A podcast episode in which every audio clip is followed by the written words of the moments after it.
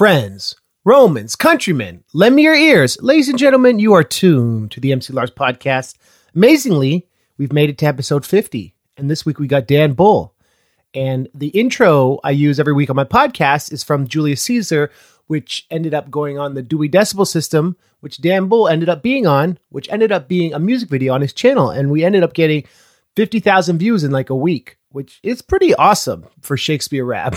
to, to kind of blow up on YouTube like that. So thank you, Dan, for being on this week's episode, for doing the song and the video. I'll talk more about that in a minute, but this week's episode is brought to you by the following Patreon supporters. Ian at Ah Real Records. Ian put out my greatest hits on CD. Thank you, Ian, Diane, and Rexy T. Jones. Those are some of the new subscribers and some of the old ones. Brady, Mike, and Damien. Thank you all for supporting the podcast, the music. I drop two new songs a month. I don't know if you knew that, but there are 82 songs on Patreon. And if you sign up, you get all the old ones and then you get two new a month. And I'm doing a series coming up on the Marvel Cinematic Universe. I'm going to do each of the characters, story about each. So it's kind of like a special Marvel album on Patreon. So patreon.com slash MC Lars. And if you're enjoying the podcast, please leave a comment, please leave a review, please log into your friends' iTunes accounts, leave a comment, leave a review, because it helps the podcast grow. So I'm reading this great book right now. It's by Ross Anderson. It's called Pulling a Rabbit Out of a Hat The Making of Roger Rabbit. And it's an amazing history that goes back and talks about Disney before the project came into the studio, how they made it. It's a very long book with tons of interviews, and I love it. So, as many of you know, I'm a huge fan of that era of Disney animation and that era of Hollywood and just the story behind that amazing movie. So I really love this book. I couldn't believe I hadn't heard of it, and it was actually published by uh, University Press of Mississippi. So it's kind of like an academic journal. But the dude Ross Anderson, he wrote a piece about Roger Rabbit for Disney's magazine D23, which is their fan magazine. And so they asked him to write a whole book about it. I'm loving it. It's been a great summer. My wife is a teacher, so she has a summer off. So we've been all over California. We're going hiking, going kayaking.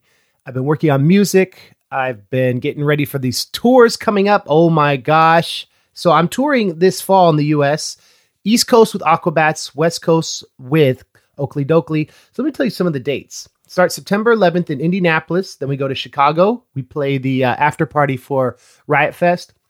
Detroit, Buffalo, Charlotte, Richmond, Boston, Asbury Park, and then we end the 20th in Brooklyn. And then I go out with Okilly Dokilly. It goes on October 4th, San Diego, then Costa Mesa, which is like Orange County, then San Francisco on my birthday, holler October 6th, then Bellingham, then Port, that's Washington, that's like up towards the top of Washington, then Portland, then Seattle, and then we go over to Denver. And then I don't have anything going on, but I play New Year's Festival in Monterey. Enough about that. You are tuned in. I'm sure there's a lot of new listeners this week because Dan Bull has a very big audience, and I want to talk about my Dan Bull stories very quickly. I'd heard about him years ago. A promoter for Glasswork, a UK promotions company, played me some of his stuff when I was over there, and I was like, "This dude is great." And Dan doesn't really play many shows. He his first show he ever did, he played with Akira the Don, who DJ'd for him, and Akira was actually the first internet interview I ever did in England when Radio Pet Fencing came out, which is crazy, small world. And Akira opened for us 2011 with MC Chris and Weird Science. So it's a very small world. But Dan's stuff is smart, it's funny, it's well produced. His videos have just gotten better and better. And uh, I asked if I could interview him because I did a. We'd been in touch over the years. He'd heard about me because a friend of his, this guy, Mr. Shouto, opened for me in Oxford. And Dan thought that was kind of cool. And I thought that was kind of cool too. Shout out to Mr. Shouto. Uh, he had a great YouTube video called Are You Stupid? Anyway, so we've been in touch. You know, it's like one of those things where you're mutual fans. And I did a tiny short verse for his Fortnite song where he had a hundred different rappers. And then I asked Dan if he would be on our Julius Caesar track, and he killed it, so to speak. He plays Cassius, and um, then we were so we did the interview, and then we were like, we should do a video because he has this like really cool video setup. He produces other artists. He talks about that in the interview how he's like enjoying working with newer, younger artists, and got a great reaction. Now, shout out to Nick J Henderson who kind of does all Dan's videos, works with him, helps to manage Dan's career, and helps with the content flow. And uh, Freshen Up Media, shout out to them. So this is my interview with Dan Bull. We filmed it in Birmingham. He was a little sick. I edited out some of the sniffles, and you know, I usually edit out the like things that slow the podcast down. There was nothing very slow about this. We have a funny story about Goldie Lookin' Chain. We take this long detour to talk about language and the Vulgate and Latin and Anglo Saxon and French and how that all influences everything and his last name, his origin. And then we bring it back to Goldie Lookin' Chain. It's like the funniest detour of all time. But Dan, thank you for being on the podcast. You're a great dude. I hope we can do more stuff and uh, enjoy. Here we go.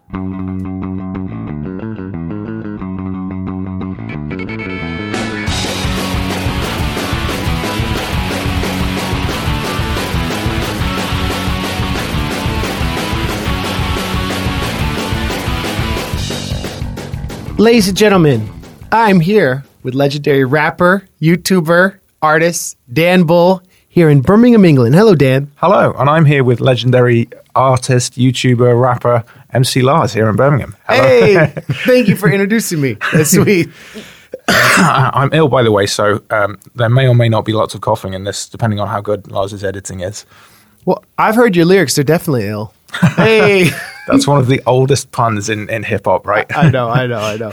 Um, or, yeah, oh, yo, his verse was sick. We should take him to the hospital. Yeah, again and again. I've heard that in so many different tracks.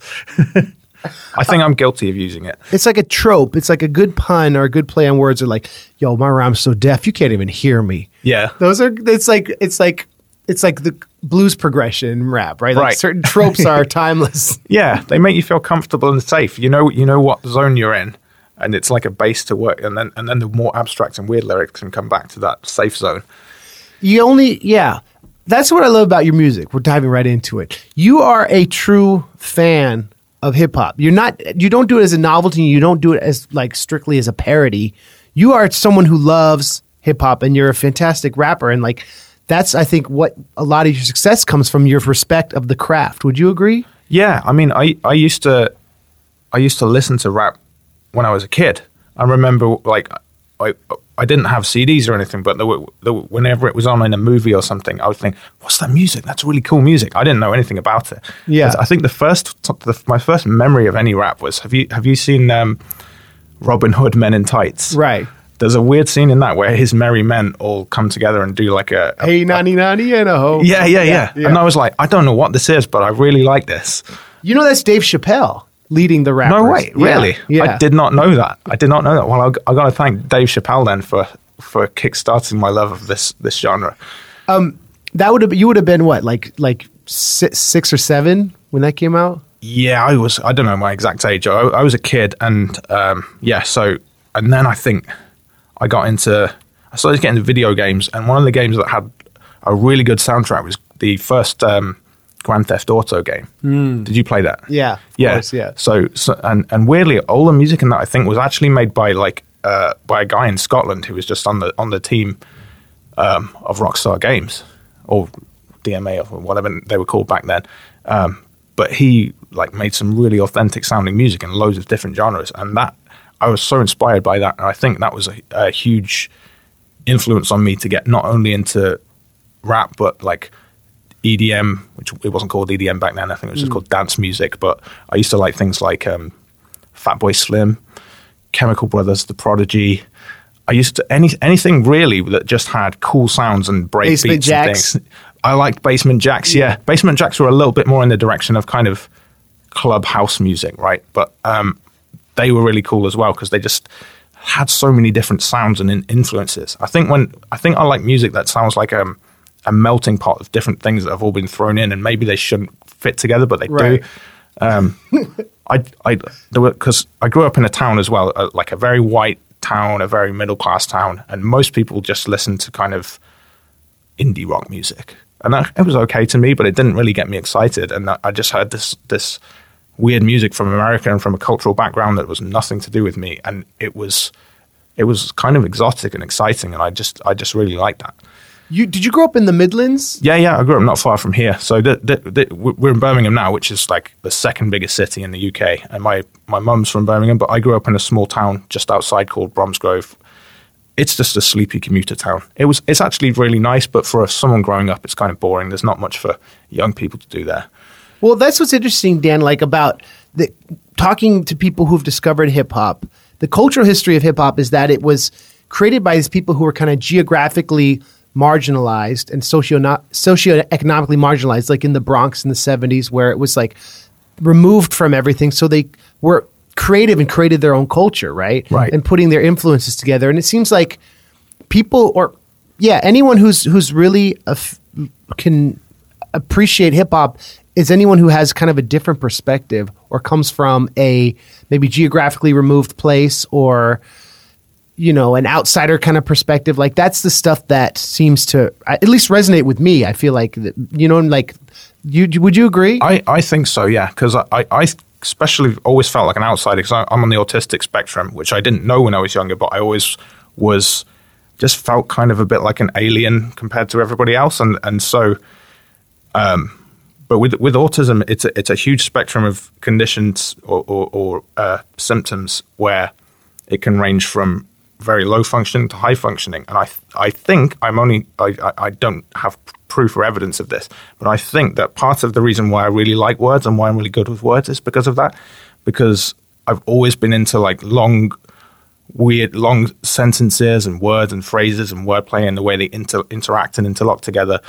And I think when I heard rap, and especially some of the more complex rap that, that I started to hear in the late 90s, Eminem was one of those, which is, is probably a cliche that Eminem got a white guy into rap, but he was, you know, his lyrics are amazing. Uh, and I heard that kind of thing and just thought, this is, this is, it kind of lit a fire in my brain. what was the first eminem record you like fell in love with I used to listen to a, a radio show called, um, I don't know what the show was called actually, the, but the DJ was called Tim Westwood. I don't know Oh, if right. you've heard of him. yeah uh, and he had like a hip hop show every I think it was every Friday night, and I used to listen to that. And then this track came on called "My Name Is" by this guy called Eminem. I didn't know anything about him. I didn't know he was a white guy or anything. Um, knew nothing, and it was just it just sounded like a cartoon that had come to life. right But with all these kind of crazy, complicated rhyme schemes and weird, silly voices and punchlines, and I loved it straight away. I didn't know what it was, but I press. I remember pressing record on the t- on the cassette tape that I had ready for tracks that I liked. Yeah. So that one got like I recorded the, after the first ten seconds. I had the track and kept replaying it. was it the version that had like um there's like the radio version the album version then there's that super like filthy one that came out Oh, it was the it was the cleanest of clean versions. Right. This was the BBC, of course. Right. yeah. yeah. so tim westwood was one of the first people over here to premiere eminem then you think Probably, I I can't, I don't know if he was, but I know that um, there are some amazing recordings when Eminem and uh, Proof both came over on tour, and they they did like some really good freestyles in Tim on Tim Westwood's show. I think they're probably on YouTube, and I was listening to those, and it was amazing. And I don't think I realized at the time, but they they're now like heralded as some classic freestyle performances. And I just heard them when they were on the radio and just thought, you know, this is how good rap al- always is. But obviously, rap is like that's some of the pinnacle of, of hip hop performance there. I remember those those freestyles and like his um Tony Touch freestyles and stuff like downloading those on Napster and everything. Oh, yeah, it was yeah. part of the the mythology of him because you're right. It was freestyling, but it was such a high caliber. It's like having a Hendrix bootleg in the '60s. Like this is rock. Yeah, yeah, exactly. This is rap. yeah, it was it was just raw, intense performing, and it, and it was so unlike everything that was on the radio at the time that you that you hear. I think, at the time you'd have things like, I think the Spice Girls were still big then, and boy bands were massive, Right. And that was just something so completely different. I was just drawn to it. I didn't think about really the the cultural or the socioeconomic aspect of it. I just really liked how it sounded. and that is the thing about like any rap that crosses over into that pop sphere a good song and a good story kind of transcends all of the um, the cultural history and everything. And like that's what's interesting to me about youtube is that if you have something that's visually interesting you're telling a good story the production is great you can kind of build an audience in, in like being on your own planet. And like here you have you've built this studio here where you're talking about maybe producing other artists and bringing in other content creators like your own sphere where it's something you've created geographically and, and spiritually on your own terms and that's kind of cool to me Yeah, I, I, I mean, I'm amazed that all this kind of thing has, has sprung out of YouTube, not just for me, but for, as, as a as a kind of cultural phenomenon. Because I remember the very be- beginnings of YouTube when it was just another website. It was kind of a almost a gimmick. It was like, hey, there's this website where you can upload video files and other people can watch them. Right. And at the time, like it seems obvious now to look back and go, well, that was obviously the future of entertainment. But at the time, I just remember thinking, oh, that's a that's a cool gimmick. Like you'd look at, you know, when you look on Reddit and people post a site and, and it's an interesting gimmick. YouTube is just another one of those. Yeah. And I, the reason I got into YouTube was because I, I used to just put all my music on, I think it was called mp3.com. Um, yeah. and that got shut down. And I, so I needed somewhere else to put my music. And I thought, oh, I guess I, if I just put like a still picture uh, over the top and then put my put my songs on YouTube, they can sit there instead. And then it kind of that is how my career gradually built out of that because I went from going, well, I don't, I guess I could have more than one still picture. I could make a little slideshow, and then I made like some music videos which were little slideshows, and then I thought I could I could do actual video, and so it just it just, it just you know, it came out of that. And then YouTube kept getting bigger and bigger. And just as a result of me having been on there for so long, I think I get got more and more views. YouTube was also a destination that people went to to find content. I don't think that happened as much with MP3 hosting sites. Like only real hardcore music fans would go to those sites and try and find underground music. Whereas on YouTube, people were on there to watch funny cat videos, and then somehow they'd stumble across your music. So it's a great way to to build an audience especially for someone like me. I I've I don't like performing on stage. I think I've done it like three live solo performances and I've hated it. So I haven't been able to build an audience like that by touring and stuff. So the internet was amazing for me for that. Do you um do were you on MySpace or were you kind of after that? I was on MySpace. Yeah. Yeah, yeah. I think everyone was on MySpace. Yeah. yeah, yeah. It's interesting that what you said about mp3.com that like imagine if mp3.com and MySpace had fused and figured out a way to do video hosting, how that would have become the like destination place. The fact that YouTube took a chance on this experimental medium that of course back in the day was very pixelated and the site was clunky, but they were what like weren't there other video hosting sites back in like 2005 or not really? There may have been, there may have been, but I the only one I really remember is YouTube, and I remember it being important enough that people were were talking about YouTube, and I can't remember anything before that. I do remember downloading videos from online where people would kind of host a Windows Media Player file on their Right. own website, but that obviously is not scalable. Whereas YouTube was was scalable from the ground up. So what would what would you say was your first video where you're like, oh wow, my audience is like growing and might continue to keep growing massively? Uh, the first video I, I made that had some kind of success or, or response outside of people I personally knew was one I made called Generation Gaming, and it was a song about the different consoles I'd had over the years, and that was that was literally the only gaming song I'd planned to do. I didn't think that gaming, like music based around gaming and geek culture, was even a thing. I don't think I knew about nerdcore rap or anything. It was just you know, I'd do, I'd, I, in my head, it was like, right, I'll do a song about relationships, I'll do a song about football, I'll do a song about gaming, and it was just going to be that. But that video got kind of 10, 10 times as many views as any of the other things I put on there. So that was when I kind of realized, oh, so geeky, like my geeky side of me is actually something that people enjoy listening to. And, and I, I, imagine you, you, in your development as an artist, you probably went through a phase where you thought you had to present more of like a tough guy kind of image because of that's what hip hop grew out of. But then I realized I can actually, I'm a lot more comfortable in this zone of being kind of a nerd and a slightly weird guy and just pre- and and presenting that side of myself to people. And when I started to do that, there was a lot more people that I guess that related to that. Um, so I did some more things like that. And um, another song I did probably a couple of years later that got exponentially more views was a song about um, copyright, and it was a song called "Dear Lily," and it was to, it was a song aimed at Lily Allen, who back then this was ten years ago now, amazingly, but back then she had she'd written a long blog post about copyright infringement and how the I can't remember exactly what she said, but it was about protecting the rights of artists and things, and, and how plagiarism was really bad. And it had then come out that she had plagiarized this article where she was condemning plagiarism. And it also Wow. came out that you know she'd built her career on releasing mixtapes where she'd used commercial instrumentals, which is a common thing that people do. Um, fair enough, but she she built her career up on that kind of unofficial, unauthorized mixtape scene, and then condemned any kind of copyright infringement.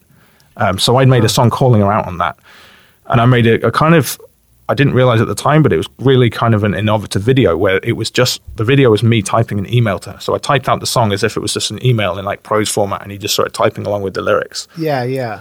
And I uploaded it, and I emailed it to a couple of tech journalists because uh, I I wanted to see if you know if anyone had been interested in it. I went to bed. I got up the next day, and the video had eighty thousand views. Which, and this was in 2009 when YouTube wasn't that big, and I was Yeah. like, oh my god, what what on earth is happening? And my phone was just buzzing and buzzing and buzzing, like all my inboxes were full. It was insane. And then I thought, what have I done?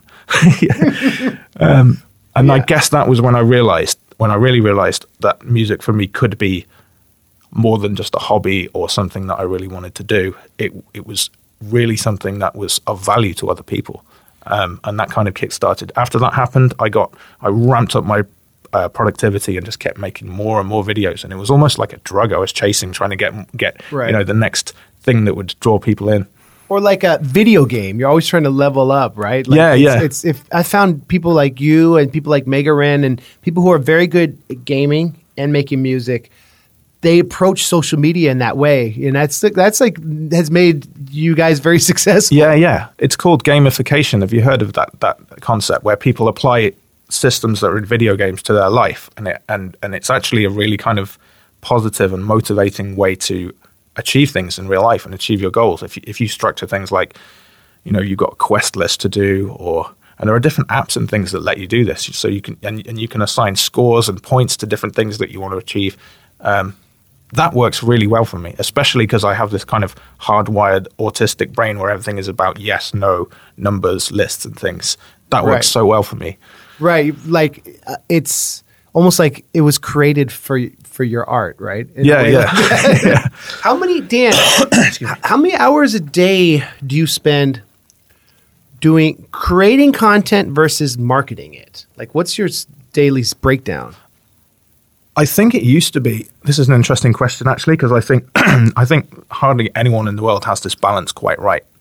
Because there are there are amazing people who spend 100 percent of their time making incredible music, and no one will hear it because they don't even show it to anybody, or they're not marketing it in the right place. Yeah. And then there are other people who barely have any music, or they haven't really got good at music, but they spend all their time promoting it and begging people to retweet it. And, and I think you need to find a space somewhere in between there.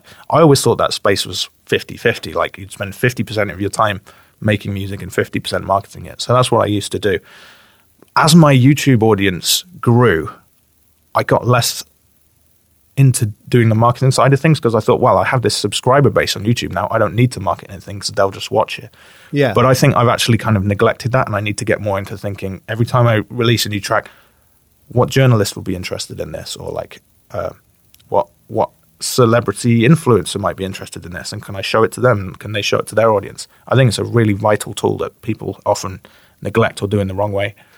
And it's interesting how you know I always I often on this podcast talk about Nirvana as a as a crossroads in music where it was like this last moment where being oblivious to the marketing and the um, the mechanisms of spreading music was an asset to them, which allowed their songwriting and performance to have more integrity, and that you know, like Kurt had took issue when when uh, Courtney Love bought a Lexus. He was like, "This is not reflective of the punk culture. Like we we have this money, but it's like a sin to to level up in that way. You need to like keep yourself insulated by it and not think about the machine and and not." You know, even though they were hugely successful with with MTV and like licensing their songs, that kind of mentality is is not you can't have that mentality in 2020 because or what year is it? 2019 Close enough, yeah. we have you have to really be aware of so much content out there and there's no such thing as selling out really because you have to make all these you have to do anything you can to get your music heard right? And it's a different time and sometimes i feel nostalgic for that mentality but it's of course it's 20 years ago it's an antiquated perspective and I think there's been a big shift in in attitudes, not only of of the creators but of their audiences. Especially looking um, at it from a YouTuber perspective, I've seen how monetization and branding and things have been introduced to YouTube over the years. And initially, people, especially audiences, were really hostile to it. If you did anything where it implied that you're even making any money from what you're doing on YouTube, people would accuse you of being a sellout. Now it seems like every creator is kind of promoting their merch line. They're, they're, they're, doing branded, sponsored videos. They have all these different revenue streams. Twitch has like six different revenue streams, and people are really supportive of the idea that their their favorite creators are making money and profiting from what they're doing. Yeah, I think it's it's almost because because it's not they haven't achieved what they've what where, where they've got to through maybe the help of a record label who's just given them this pedestal to stand on. Everyone comes up from the same level in, in YouTube and Twitch, really. So people look at look at that look at a person who's who's up there on a high level making like huge amounts of money from Twitch and they think that could be me.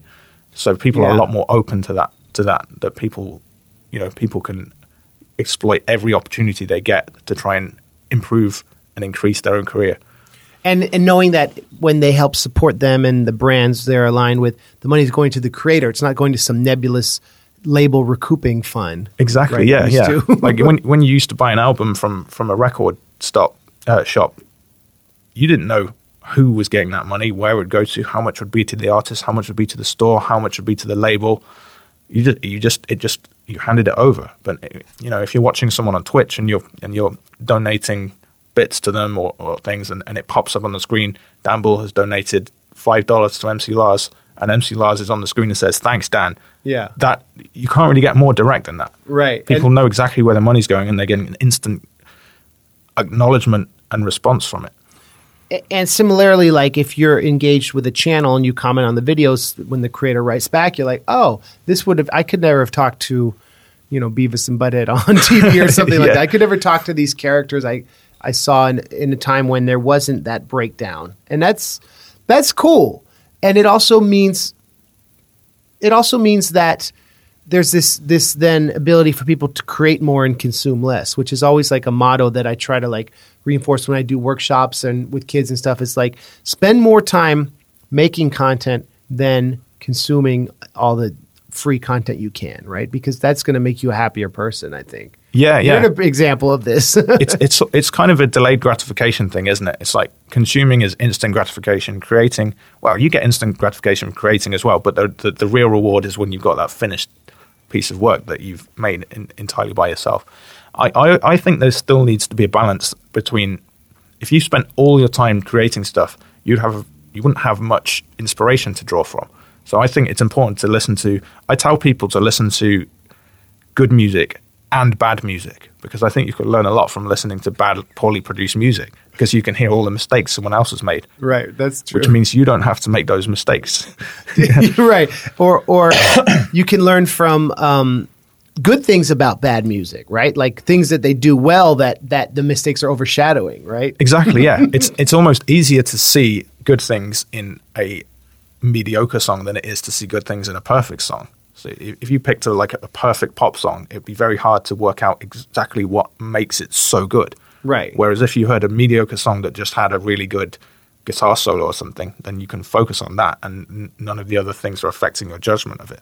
So do you still like seek out and listen to pop music or underground music? Is that part of your daily work routine? It's not. I, I wouldn't say it's part of part of a routine, but I, I love doing it. I, it's something I do more when I'm kind of at the end of the day when I'm tired and I I'm, I've don't want to do any more admin or creation or stuff, then I'll, I'll, open up Spotify or I'll open up SoundCloud or something and just browse around and see if I can find something interesting. I also often ask my audience for recommendations, or I'll, mm. I'll say on Twitter like, "I'm in the mood for this kind of thing. What do you recommend?" Uh, and you get some great recommendations. There's a rapper called Juice WRLD. Have you oh, heard yeah. of Juice WRLD? Yeah, yeah. And it, um, I can't remember the song. I can't remember the title of the song, but I, it came on when I was just kind of listening to a random playlist of, of new hip hop, and it really stood out to me because it sounded like, to me, it sounded like almost a pop punk kind of Blink One Eight Two kind of song, but in a trap rap style. And I was, I hadn't heard anything like that before. Like he had this cracked high emotion in his voice. He's, I think the song was about being drunk and stuff. So yeah, um, but it it just made me think, like trap trap music, like hip hop has kind of moved into this area of really bleak, dark trap music, and I didn't I kind of couldn't see where it could go from there. And I, I, I, I haven't been enjoying that kind of thing as much because I like kind of funky grooves and lots of different colorful sounds. Yeah. It's really interesting to see the music that's now blossoming out of this new type type of rap that's come up, trap, whi- uh, which is now kind of the de facto hip hop that everyone listens to. Right. Um, and now it's kind of splitting off into um, punk and, and all sorts of rock elements are coming in. Do you know um, Akira the Don? yeah, I love him. Yeah, yeah. So he was telling, he was talking to me about this. He said it's amazing to see so many new, so many old genres of music are now kind of ha- having a rebirth within rap and hip hop, and that's really cool to see. Right, right. And uh, Lil Peep, do you listen to him? Yeah, yeah. He he's a great example of that kind Yeah. of thing where he was it was kind of emo rap, right? And very much very very different to the kind of hip hop that that was popular in the 90s when I started listening to it where you were just it was all about showmanship and you were invincible and you were the best. This rappers now are very honest and open about their flaws and their insecurities and their problems and I think that's that's really cool and relatable. and the um, compulsions to escape, whether into like opiates or Xanax or sex or things that like this painful, scary 21st century has driven them to do. You know, it's, it's interesting too from a psychological perspective. I think it. I think that's. I've I've thought about the same thing, and I think it, it maybe it comes from the economic situation of the the world now. It seems like the ba- the baby boomer generation actually had things pretty good. Uh, generation X had things pretty good, uh, but now there's a generation of people who look like they're never going to be able to own their own home. They're always going to be in a kind of gig economy job. They they don't see a future that's much different from their current situation. So I'm not surprised that people are people's attitude is very kind of nihilistic, and that and and that they that kind of subject matter is now coming up so often, and people are relating to it. Right, and it's being vulnerable in a way where, yeah, the solution is in a lot of ways it's the consumption and creation of art as a something of a higher calling. You know, I feel like in the mid two thousands, when I started, it was really cool to be able to like independently, you know. advocate sharing music and write about like topics I was interested in, but it didn't feel like the world was in this crazy like decline or stasis or confusion where you know content and media and, and the stories really have it's important it, everything is it seems much more having inspiration has never been more important i think you know Yeah, I Yeah. think I think looking at it at the internet as well, it's just this. It seems so much more hostile and negative, and people drawing lines in the sand, and it's either you're with us or against us. Um, I wasn't like that before, and I, I, I think personally, I almost take refuge from that in in just going and sinking my brain into art and creativity and things. Um, I I don't like seeing people consider other people as other and enemy or you know I I, I don't know where I was going with that.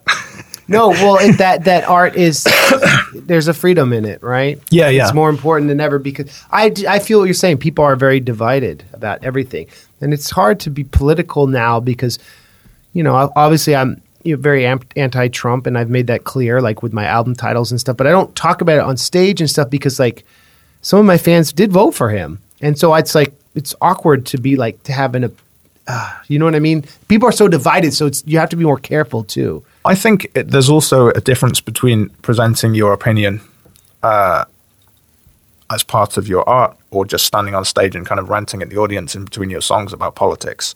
I think I'd be, I'd far more, if, even if someone had a very different political opinion to me, I'd, I'd rather listen to music about it than just them telling me about it. make you feel bad Yeah. at a show I mean, it's it's like Rage Against the Machine, where it, where their lyrics are incredibly left wing and uh, but they're basically communists, right? right I think a lot of people would only only listen to their lyrics and them talking about that because it was in the format of the music they did. If Rage Against the Machine was just a, a guy doing doing like apolitical music and then in between the songs he'd do all this communist ranting, I don't think that would have had the same impact.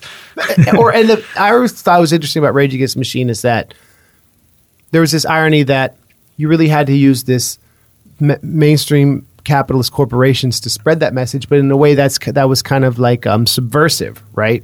To use to use record chains and TV and, and all these very capitalist um, the mechanism to spread that message. Which Yeah. I guess is cool. Which, but also there's an irony to that, right? Yeah, there's, there's two ways to look at it, isn't there? They're either exploiting the system that they and, and, and benefiting from a system that they claim they're against, or they're in the belly of the beast and they're kind of bringing it down from within. I don't know, but looking at the various members of Rage Against the Machine now, I think they're all heavily involved in political activism and stuff. So I think their hearts were definitely in the right place. They didn't have YouTube in back in like 94, 95 to, to spread Yeah, their yeah. message. Um, what was that story where like a few years ago didn't a bunch of like British people helped make one of their songs a Christmas hit, number one hit? Oh yeah, yeah. Because I don't know if you have this show in the US called The X Factor. Yeah, I, I've heard of it. Yeah, it's or it's it's probably pretty similar to American Idol, that kind of thing. And and it got to the point where every Christmas, the Christmas number one song, which which traditionally UK has has considered like really important cultural milestone. What what's going to be Christmas number one this year? Yeah. But every year it started to be whoever was on this TV show, and it was always a very kind of polished, safe ballad kind of thing. Like a Christmas song, typically. Yeah, but but not not like the classic 1950s like Frank Sinatra and Bing uh-huh. Crosby kind of Christmas song. Just just just like a pop ballad, and it was very homogenized and boring. And and so someone started a campaign to get "Killing in the Name" by Rage Against the Machine to to number one instead of whoever was on the on the X Factor that year. Right. Um, and they, they did it. It, it was a big viral campaign, and they did it. But I remember uh, at the time, I thought I looked at who the two um, I can't remember who the artist was that they were against now, but the artist from the X Factor and Rage Against the Machine were both actually on the same record label, Sony. Right. So Right. whichever one won, it wasn't really. It wasn't really like sticking it to the man at all. The man was just making even more money from these two factions that were determined to stop the other one from reaching number one. It was like divide and conquer. British people, to me, having come here so long, there's there is a lot of rebellion in here, but there's also a lot of uh, maybe you can speak on this. A lot of like practicality, right? We can't overthrow the parliament, but we can have a rebellious political song for our Christmas hit. Song, yeah, right. I think there's al- there's also a kind of streak of almost almost self-destructive stubbornness in in Britain. Like we're used to things going wrong, and when things go wrong, like with the with the whole shitstorm that's happening now with the, with Britain leaving the European Union, no one on either side is happy with it, and people get to the point, and I think it's a kind of uh, British mentality where we think stuff's uh, stuff's not good right now. We may as well enjoy just watching it burn, and I think that that's um, a really fun attitude to have. If you can't, you know, if you if you're powerless to change the the bullshit that's going on, you may as well just enjoy watching the chaos ensue. well, it's been and it's been a a, a gradual decline in, in empire for you guys for quite a bit, right? Yeah, yeah. And so and so then there's this appreciation. I feel like in, mu- in, in music and friendship and going out in in holidays in you know in family. You know, you guys are we're we're we're kind of on. We're both in a, a context where our empires are declining, and we're in a, we're in a kind of a setting sun kind of world. So we can learn from each other by seeing what we find value in. Right? I think that's that- Yeah. That's why I love coming here so much. I think I think it's interesting that like every every empire that's ever existed has had the same kind of the same story where it, where it gets to a certain size and then and then it almost buckles under its own weight and its own arrogance. And I think that happened with the British Empire. People just get tired of it, uh, and I think I think that maybe that's happening with the US. Although the US is the US isn't an empire in the traditional sense; it's more of like a, I guess, a cultural empire and a lot of the way that you, the US has influence over other countries is not they're not um, directly ruling over them, but they just have so much influence through culture and through things like the CIA. God knows what the CIA do in various countries, but I think it's still going to probably end up going the same way at some point. and that's and that's why a lot of i mean people who support trump this idea of building a wall and going inward and cutting off trade is because well we got to protect our own interests but what makes the world a great place is being able to not have all these impositions of the walls and everything and, and a, a wall yeah, and metaphorically isn't going to. I don't know. There's only so much you can do. You know what I mean with with blocking the world out because the world is gonna. People are gonna share ideas and people are gonna figure out how to overcome that, right? Yeah, I think the first thing that happens with any kind of wall is people work out how to get around it. Right. Like I, I read a story about the Great Wall of China being apparently it was a huge failure because it had taken God knows how many years to build and, and thousands of people died during the building of the Great Wall of China. When it was finally finished, uh, the barbarians or whoever that they were trying to keep out still managed to get through because all they had to do was go to one of the kind of gate areas and they would just bribe the guards on the gate to let them through and they just let them through. the same kind of thing I can imagine, not necessarily, you know, just a direct bribe, but, but a wall, I don't think it is going to stop something as complicated as the situation that's happening with Mexico and the USA, or you know, the the, the wall in, um, or the, the various wars and border fences that are in Israel and the Middle East. It seems like s- trying to stop something that is inevitable rather than working out how to adapt to that situation that's causing it, instead of just putting up a literal wall in front of it. Well, going back to the gamification thing you said, right? Like there's you got to adapt and think in, in creative ways and um when someone comes up with an idea like, well, no, this is the way to do it. This is simple, blah blah blah. They will get a lot of support for having that like binary perspective of good and bad and polarizing people, you know? Yeah, I think it's like a, it's a populist view, and we're seeing more and more populist politics because it's easy to understand. Not everybody has the time or inclination to try and look at the nuances of every single factor that's causing, you know, various influxes of immigration from one place to another or something. It's much easier to be told this group of people is bad or this big group of people wants to take this from you. It's much easier to understand, and people get behind that. Right. I That's can I can also yeah. I can see why um, you you mentioned Trump. I can see like he very much capitalizes on that kind of um, rhetoric. I guess he uses very simple words and, and he he just describes things as good or bad, and you're either with him or you're against him. He doesn't really go into the into the nuances and complications and complexities of things, and because of that reason, people take him at his word and they think you know he's he's he makes sense regardless of whether what if what he's saying is necessarily true it still makes sense whereas if you listen to someone maybe like Bernie Sanders or or even maybe Barack Obama who were a lot more of a nuanced speakers they perhaps didn't appeal to that same group of people simply because they were talking about things in a more complicated or nuanced way Right, a more informed way, I would say too. I mean, the, tr- the truth is complicated and life is messy, and so yeah, it's like I, I guess if, if you're down to talk about this, would you be down to talk briefly about Brexit in a way that some maybe non-British people might it might be helpful for help, to help them understand it? Are you down or I can try. I don't. Okay. I, I, I want to give you the. Um, I, I want to tell you that I'm no expert on this, and it totally baffles me. Okay. And the reason I've actually ha- haven't said much about it online or in music or anything is because I just don't understand it. I Yeah. and I think that's part of the problem is that nobody really understands what exactly is going to happen or how to achieve it or what the best result might be Um, and people are entrenched in these two camps now: the the, the pro Britain leaving the, European Union and anti. And it's the same story that's happening in America, whether whether you're pro or anti Trump. It's it's those two sides are getting more and more entrenched against against each other and seeing each other as as the problem and trying to stop this side from getting what they want and this side's trying to stop this side from getting what they want.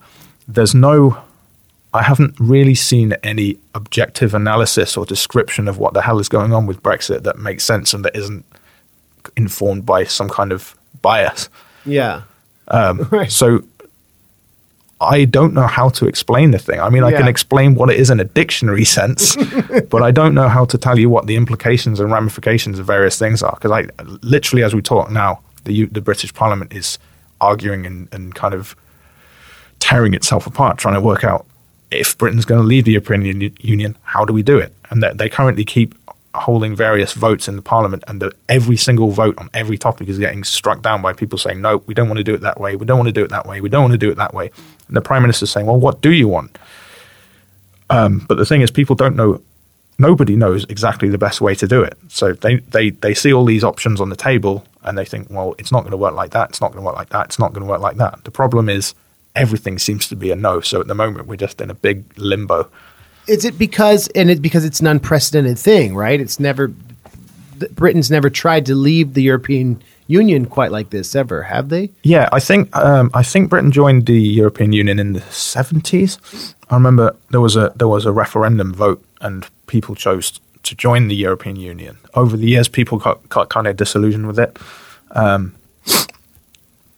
excuse me. Uh, people got disillusioned with it because there were lots of stories in the newspapers about how how much money was going from Britain to the EU, and then and in return, it seemed like the EU was just imposing various laws on Britain to uh, so that it, that as it was on all the other countries, so that it would be this common market. So we had things like traditionally, you'd have you'd go to the to the market as in like a small market where you'd buy groceries and things, and things were measured in pounds and ounces like they are in the US. Mm-hmm. That became I think it became illegal because of the EU and they wanted everything in the metric system. So there were kind of independent greengrocers and market people being being punished and, and fined and things for just measuring things in the wrong weights. And that and very uh, uh, over time, these stories about what the effect the EU was having on Britain was starting to make people feel tired and like, what's the point of being part of this? We we don't like being bossed around by people we didn't elect.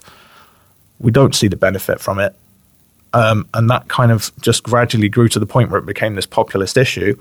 Uh, the then Prime Minister of the UK, David Cameron, decided to announce um, a second or a referendum on whether to leave the EU. I think that he wasn't expecting it to actually succeed because mm. mo- pretty much all politicians wanted Britain to stay in the, in the EU, apart from a few kind of fringe ones. And there's a party called the UK Independence Party, are fairly right right wing party. They always wanted Britain to leave. UKIP, leave right? UKIP, right? Yeah, yeah, yeah. yeah. Um, and so the result of that referendum in 2016 is Britain uh, voted by fairly narrow margin to leave the EU, and ever since then, it's just been constantly in the news with our politicians and people trying to work out what this means and how it's how we're going to do it, whether we are going to do it, whether we sh- should have a second referendum, and it's just never-ending news. And and I right. I switched my brain off to it because I yeah, thought, man. you know what, I I can't do anything about this. I can't even understand it myself, and just to spend time trying to understand it, I could be doing better things with my life. That's Although the same year I became a parent, so obviously my my priorities became far more immediate to me at that point rather than the than the bigger the bigger picture. Because it seems like people, like you said, are British people I've talked to feel alienated and feel it's confusing and feel like they don't know what the truth is. And I think it's how a lot of Americans feel about our current political situation too. We have this in common when we all feel kind of hoodwinked and like our power's been taken from us and it's very confusing and it's exhausting like like to, think about and wonder about and it, your yeah. situation's also un- unprecedented yeah. right because trump I, I i think i'm right in saying trump is must be the first president whose first ever job in politics was president like he, right. mo- most people right. will, be in like local government, and then maybe they'll become a senator or something like that, and then they'll they'll work their way up the ranks, and, and maybe they'll run for president, and maybe they'll become president. Trump didn't do any of that. He just went right. I'm running for president, and then became president. It's it's crazy right. how that happened. Obviously, he's entitled to do that, but at the same time, it's kind of scary. Talk about Rage Against the Machine using the Sony mechanisms to have their career. I think some people who support him were like, well, he's going to shake things up, blah, blah, blah. It's interesting. We talked about Eminem earlier. One of the only people who didn't respond to was Eminem's like attack on him, right? That was that, that was like so weird that that then in a way took away Eminem's power by him not even did, caring. Did he not respond? No. Yeah, like that's interesting. Yeah, they they did a video together um, ages ago. Trump and Eminem. He Trump like featured as himself in in, in a promotional Eminem video. I can't. Remember, I think it was promoting the Eminem Show album. Wow. Yeah, that's um, I didn't know. I that. don't know how that came about, but it was either Trump introduced Eminem on stage or Eminem introduced Trump on stage. Yeah. but obviously that relationship has soured somewhat since. Are you still going back to Eminem? Did you like? Did you like his last record? Are you still a fan of his or not so much? Yeah, I, I haven't really been that excited about Eminem for years now. It's just that his music and stuff, uh, his earlier style really inspired and influenced and informed me um, in getting into like complicated rhyme schemes and very much like syncopated rhythms. So it's not just rapping on the beat all the time. He would like almost dance around the rhythm and things and his style's changed a lot since then. It's still very complicated uh, and complex, and like lots of wordplay and puns crammed in. But it's almost, it's almost like he's run out of what he can do with with this more f- fluid, free flowing style, and now it's just about. I compare it to guitar players. Say, if you look at Jimi Hendrix playing a, a guitar solo, it's very free and and and um, confident and easy and loose, and he does exactly what he wants Yeah. compare that to someone like, say, Joe Satriani or Steve Vai, where it's amazing technically, but I don't really want to listen to it because it's just every single second of it is is just showing off, like tapping and, and smashing out as many notes and, and sequences as possible. I feel like that's the direction Eminem's gone in. So it's very impressive to listen to, Yeah. but it's not always very enjoyable to listen to. Yeah, it's like a, it's like it's become very academic, hasn't it, and very technical. Definitely, it's it's that's. The, I think you've hit the nail on the head there. He's almost it's almost like he's experimenting to see how far he can push what he can do instead of thinking about it from the listener's perspective of how he's talking to a listener. Um, You're I see a lot of guitars around here. Are you a trained guitarist or you play guitar? I'm a guitarist. I'm not a trained guitarist. Yeah. I, I um, got one as a teenager because I just thought guitars were cool. Yeah. I, I as well as being into hip hop, I was into kind of pop punk and metal and that kind of stuff. Uh, I still am, but it kind of I, I was in a band as well, and I really, um, as a teenager, my goal was for this band to kind of take off and be really popular. But they had more realist, realistic as- aspirations and, and went into academia and things. And I sat at home still wanting to be a musician. Somehow that actually happened, but I think it was probably I'm the exception to the rule of of you know the person who who doesn't bother to try and pursue qualifications and, and things and tries to be a musician. Luckily for me, it took off. Well, we have that in common because you know I used to play I used to play guitar in a, a punk band, and I was doing the rap stuff for fun. And um, what was your band called? Matron's Apron. We were we were a very weird kind of uh, novelty rock band. I'd say we we just made really weird, silly songs. In fact, maybe I can uh, play you one of those at the end of this. That would be awesome. Yeah. Do you, are you? Would you ever have like a reunion show with those guys? I, I'd lo- I'd love to do something with them again. Yeah. Um, but I mean, one of my friends, Rob, who was the drummer in the band, is now a uh, professor of philosophy at Oxford University. Oh. which is very different to being a drummer in a novelty rock band. Uh, they've all gone. We've all gone our separate ways, really. Uh, but it would be awesome to, to hook up with those guys again. That, well, maybe put, putting the message out there, get the Yeah, band yeah. back together. Yeah. Um, what like what was what were some of your favorite metal influences? Then you mentioned you like metal. Um, one of the first, in fact, the first album I ever bought. I don't know if it strictly counts as metal, but it was The Offspring Americana, which was definitely itself was influenced by metal. I don't know what genre you call it, like punk metal maybe, Yeah. or just punk. But it was it was heavier and more complex guitar wise than typical pop punk. Um, I loved that kind of thing. I um, what else did I like? I, I new metal came came around when I was you know at the at a very um, at the at the age when you kind of s- absorb everything like a sponge musically. Right. So so I really liked stuff like uh, Limp Bizkit, uh, System of a Down. I absolutely loved System of a Down because the music's so strange and dynamic and and just weird. Um, yeah, I always liked metal that had a bit more of a, a groove to it rather than just just constant like loud noise and aggressiveness. So I wasn't so much into stuff like Metallica and things. I was more into things like Pantera, for example, where that gu- guitar groove, yeah, it, it, there was a lot more of a groove behind it, which again ties into I think why like hip hop because it was not just constant dum dum dum dum dum dum dum dum dum. It would be like dum. do dum. Yeah. Like, interesting. dun, dun, exactly. Yeah. Yeah, something like- Yeah. Like like what I love about Pantera is Dimebag's riffs had a melody you just could not forget. Yeah. that was special, and that was different than a lot of the rap metal and other metal of that time. What's your favorite Pantera album? Do you have one, Dan? The only one I had, and I didn't even, I think I had a pirated version, was uh, Vulgar Display of Power. That's my favorite. Yeah. So yeah. good. So I'm not, I won't pretend to be an expert on Pantera, but it was, uh, I remember hearing them and just thinking, this is my jam. Well, so I meant I wanted to ask you this: when you were you're a few years younger than me, and um, when you were mu- listening to music and getting into rap metal and stuff, did you have any awareness or appreciation for like ICP and the Juggalo stuff, or was that kind of like not fringe for you? My only, my only awareness of them came through the references of that Eminem made to them in his songs because he had a feud going on with them at that point. Right. and then I think I, I think that was about the same time I got Napster or LimeWire or one of those file sharing services, and I think I downloaded some ICP, but it might have been like live bootlegs or something, and I didn't think much of it. I didn't explore it any further. They didn't really tour here much. That was more of a regional American kind of thing, the Juggalo stuff. Yeah, I get I get that impression. I'm not sure if it's something that would translate so well to Britain because I think they that it. I don't know whether this is fair, but it looks as if they're the the gimmick that they have with their makeup and and their personas. They take that very seriously, and in Britain, we don't really like people who take themselves too seriously, especially with like a gimmick like clown makeup and stuff. Right. Like I think I think Insane Clown Posse, if, if their music had been a lot more ironic and self-aware and kind of nudge nudge wink wink, would have done better in the UK. But from what I've seen of them, and their fan base especially, they're ride or die. It's, That's serious.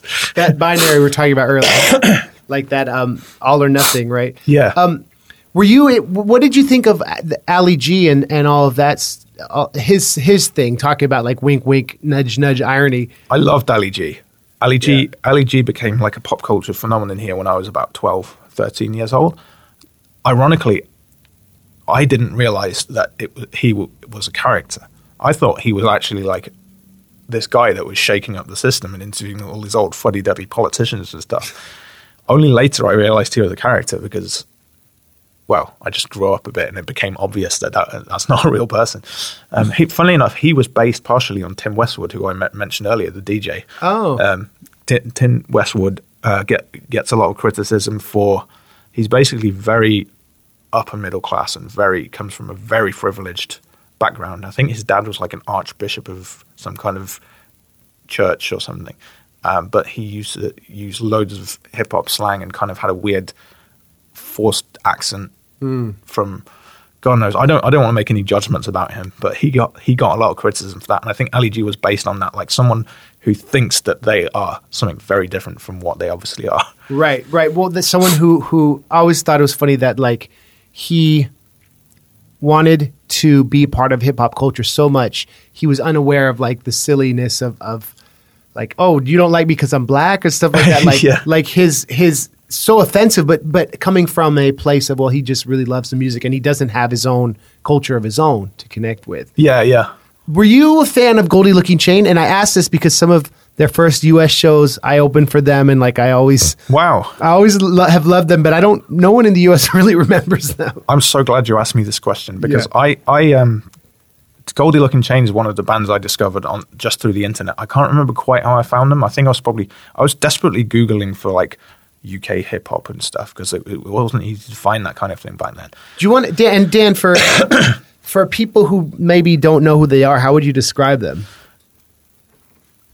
Oh, you see, it, it'd be more easy for me to describe them to a British audience, but there's a whole extra cultural barrier to have to get to to describe them through to an American audience. Imagine I were British. How would you describe? I've never heard of them theoretically, so how would you describe them to me? And then uh, I'll make the translation for an American. They listeners. are a bunch of w- Welsh stoners pretending to be a bunch of Welsh chavs who are making uh, hip hop in a kind of Wu Tang Clan posse style, but about Welsh chav stoner lifestyles. right. yeah. So there's three. uh, so Welsh. So those those of you listening, Wales is a another country within the UK on Yep. on the western side of the UK, and um, a chav is what we would call uh, a chav is is in America would be well. You could probably find the, the American equivalency. What would you say? Uh, the closest thing it would probably be you'd probably call a redneck, but they're they're not necessarily rural. They're lo- quite often they're from towns and cities, like an an urban redneck, I'd say. Or like in Australia, they say a bogan. A bogan, mate. Yeah, Yeah. but but they wear track suits and like um have a lot of hair product. Maybe wear wear wear jewels and gold, maybe fake gold, and so that's the Goldie Lookin' Chain, right? That it might not be a gold chain, but it looks like it. That's where I Yeah. always thought the name came from. You know what? I didn't. I never thought about that. I just thought that was a weird name, but that makes perfect sense. Yeah. And then there's and they often love hip hop, and in the UK, often they love American hip hop because and and stuff like I guess Roots Manuva and and stuff like that. Would you was is Mike Skinner from the streets? Would he be considered a chav or no, or does he play with that trope? Uh, yeah, I think he he's probably like he's probably from more of a middle class back. I, I, I don't really know. I know he's from very near here. Actually, he's from Birmingham. Um, uh, he he's not a ch- chav in in as much as the stereotype of a chav is kind of an aggressive idiot that's in a, wearing a tracksuit. But he he did kind of present uh, a culture that was closer to that, like going to Uh, in in his rap, he would talk about like going to raves and taking pills and and kind of lifestyle on a on a boring like housing estate in in a, in a city and stuff. Going to Mickey D's and all that. Yeah, yeah, exactly. Like, like just that the you know the everyday man would do, rather than some kind of glorified, glamorous lifestyle. What's great about the streets is the storytelling and, and the melodies and the musicianship. I guess we could talk more about, about him in a minute, but like, are is Chavs associated with football hooliganism or no? That's a good question. I think football hooligan hooliganism and chat. There's probably a Venn diagram where they cross over, Right. But football hooliganism is more of like an organized hobby that that people seem to do. Um, I don't get it myself, like, but there's a, there's a whole culture around that, Dif- different factions that, and that. The, what's weird with football hooligans is, is that the leaders of various gang, gang factions are actually in touch with each other, like on phone and stuff. Oh. almost like friends, and they organize to meet up and fight each other. It's very weird. Oh, But- so like be like, my boys will meet your boys in the alley at this time or behind the stadium. Yeah, it's it's it's all very organized. It's almost like a, a shared hobby. it's it's really strange to me. Um, but Cha- a Chavez is more of a well. First of all, it's it's kind of frowned upon as a as a way of describing people because it's kind of It's classist, yeah, right? it's it's classist. Um, Yeah. Ch- Chavs are usually from like a, a working class background. They'll have grown up with not not very many opportunities, maybe bad, bad educational opportunities and stuff. And um, what's Dan? What's the etymology of the wor- word? I heard it's like an acronym, but I, I, I don't know. I don't know. And I know I know that in different places around the country they're given different names. Like Right. in in Bromsgrove they were called Kevs, and then I don't know why they were called Kevs. I guess Kevin. I don't know. Oh. In in Glasgow in Scotland they're called Neds, which is sh- an acronym for non-educated delinquent. Oh. Um, I, I heard this, and I, this I'm sure this is wrong. That the origin is, and I would n- never say this, but the origin is Council House Associated Vermin, that doesn't surprise me. It might be horrible, That though. might be a backronym. a backronym. yeah, right, yeah. right. I don't know. Okay. Um, I know that. I know that. Um, also, I think like I I used to see a lot of people that look like stereotypical chavs about like 10, 15 years ago. I don't see that anymore. Yeah, I I, don't know why say. that's why that's happened. Whether it's just a change in fashion or or attitude, I I have no idea. well, the chav culture's been gentrified, maybe. Yeah. because everyone can go to Primark or buy their different clothes, so they don't look like they're part of that. Yeah, it could it could almost tie in with social the rise of social media and um, you know culture of showing off and stuff all the time. Maybe maybe because of that, fashion and things, people became a lot more aware of fashion coming from different places and hairstyles change changing and things and and almost accelerated the changes in fashion.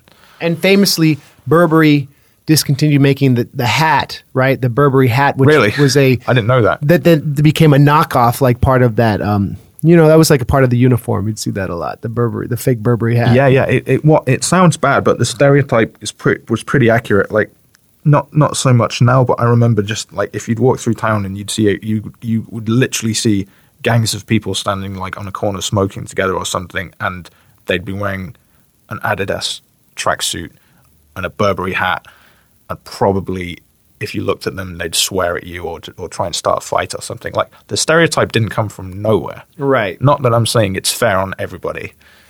Well, and it kind of feeling like maybe I think this is how America and England are different. I feel like sometimes you might you might be able to school me on this and correct me if I'm wrong. The institutionalized class structures make it feel like it's not as mutable here. If you're born into a, a certain life, it's very hard to become a professor of philosophy at Oxford or something, or to become a prime minister. This idea of the American dream, where like Herman Melville would talk about this, that it's this ennui that people suffer from that oh even a milkman could ideally be a president one day like this infinite expansive like possibilities the uk like you talked about earlier about watching things burn there's like well this is the way things are you know uh, it's unlikely if i'm grew up in a council house that i'll be the a prime minister so i'll just accept my fate. And so there's also maybe some disappointment with that. I think people are more more entrenched in their um, you know the, the background that they came from, and I, I heard I don't can't remember who said this, but it summed up a really good.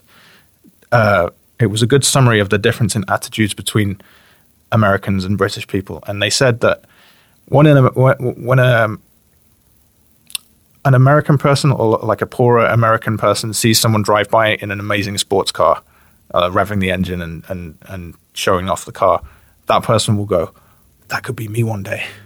And in Britain, if if a poor person saw someone in that car revving the engine on a corner or something, they would say, "Wanker." it just sums up the whole attitude. Like we, uh, we, don't. We, we're more into kind of being proud of the, the situation that that we were born into and that our family are in. And I don't think there's. We didn't have the American dream. Like I think because Britain uh, America is a fairly new country, and, it, and right. it, was it was just a land of unlimited possibilities. Whereas Britain's just grown out of this ancient history where there was always you, there were always peasants and there were always noblemen, and I think even the situation now is still just a continuation of that. It's not as obvious, but it's still there. So you're saying it's this feudal class structure that is ancient in a way. It could be. I mean, I, yeah. I, I, don't know if that's true, but I can imagine it, it might well be because there's never been an, an, an there's never been a massive revolution in the UK um, in the same way as America has, where everything's been reset. There was there was a time when the, the king, the monarchy was overthrown for a while by Oliver Cromwell, uh, but then the monarchy came back, and then mm. before that it was in the year 1066, which is you know hundreds and hundreds of years before America even existed when the Normans invaded. I don't think that. And also, that was still, you know, that was still kings ruling over peasants. So was that the Battle of Hastings? Yeah, yeah, yeah. So, okay. And then what happened? How did the Normans get kicked out, or or, or did they just become part of? They just Britain's? became yeah part of Britain, and that's uh, you can see a lot of that legacy in the English language. Like most of the English language is a mixture of Germanic origin words, which is from the Anglo Saxons who came from Germany, and um, Norman words, which are French words. And what's interesting, the, the class thing still applies through the language as well. If you hear words of a Germanic origin, you will think of them as more kind of guttural or earthy than if you hear words of a French origin. And and have you heard the reason why why meat has different names and why that why the names sound different for cooked meat and for for for the animal or the raw meat? This no, this is interesting. Tell me. Yeah. So if if you think of um, if you think of the names of like various animals, like say sheep, for example. Sheep is a word; it's not a French word. Um, it's the word that the Anglo-Saxon peasants would have used to just describe the animals they were farming. But then the words like um, lamb, I think I might be wrong here. Filet mignon, or that's meat, that's beef, I guess. Yeah, yeah, yeah, yeah. So, so the the the noblemen and the, the, the Normans who had conquered Britain would only refer to the animals as the, their cooked versions because they'd have it presented them and cooked. So that now we have the name of, of cooked meat is all usually French words, and the name of the original living animal is a Germanic Saxon word.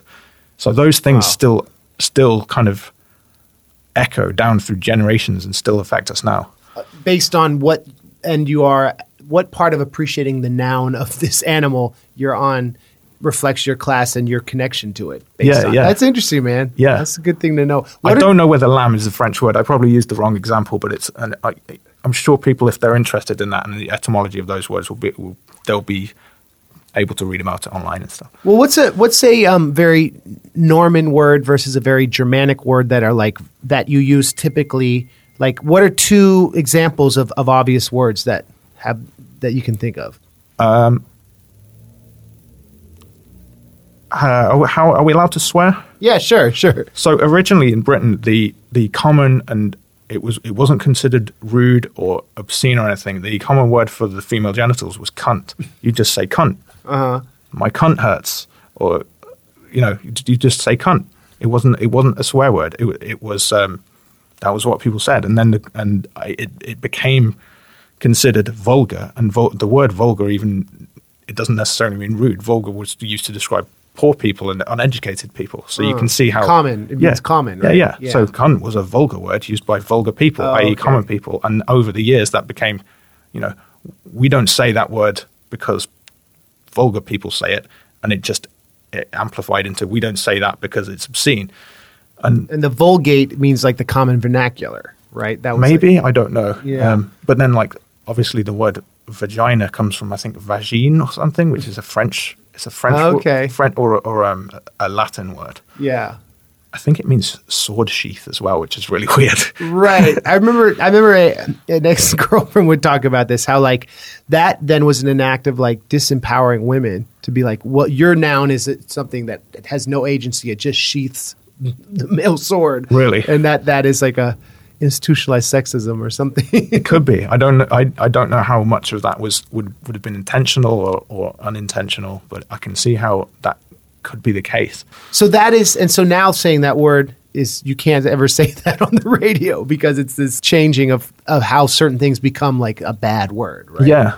What's interesting as well is you when you hear a word, you you don't need to know the etymology of it. You can almost feel that it's maybe an an old Germanic or like a Viking Norse word, or or whether it's a French Latin Romance word. You just kind of feel it. They're a lot softer and different kind of syllables and sounds.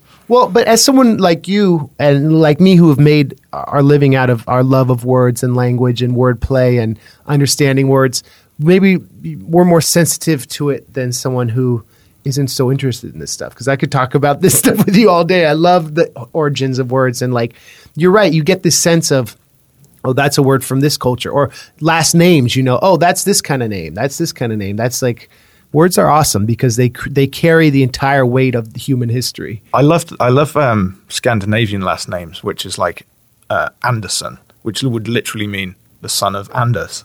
My real last name is Nielsen. I don't know if you know. Oh, that. Yeah, yeah. And, and it's S E N because it's Danish.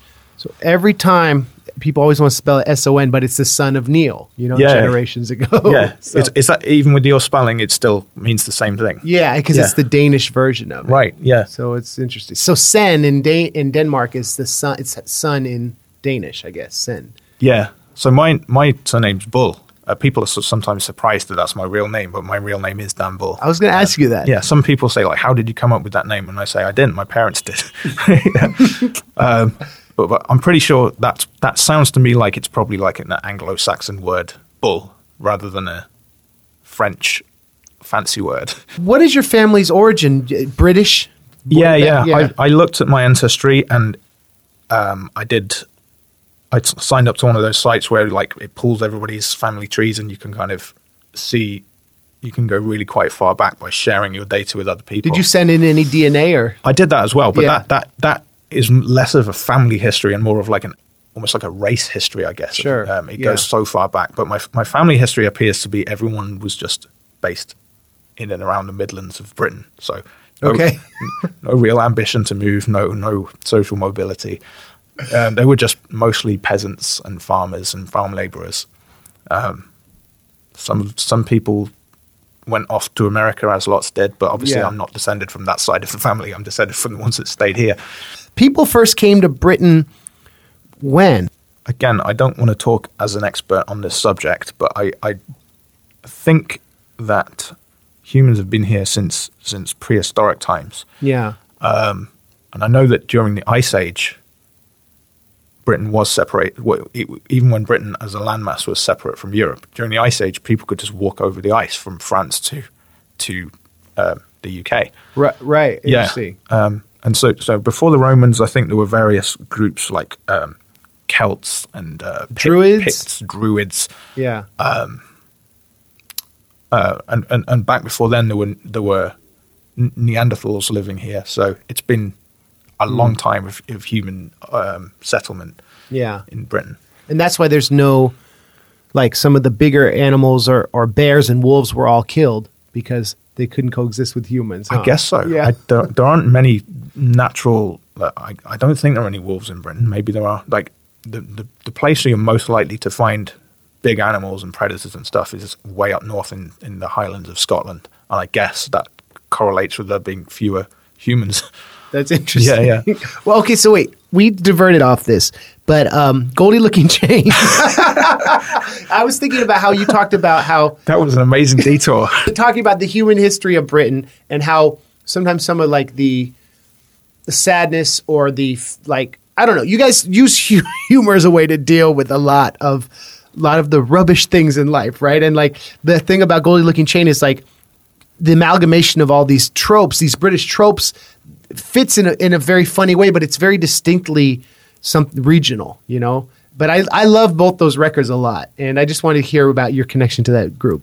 Yeah, so I before before they got signed or had had released those records.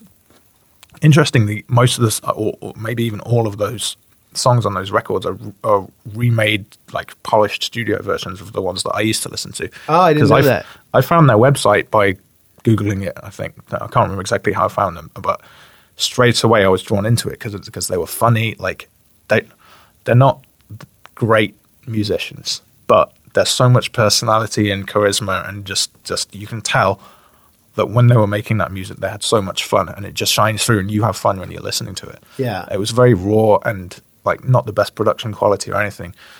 Um, but I just fell in love with them straight away, and it was also like at the time. I was really getting into smoking weed and that kind of thing. So that's what I used to listen to Goldie Lookin' Chain rapping about smoking really cheap, cheap like soap.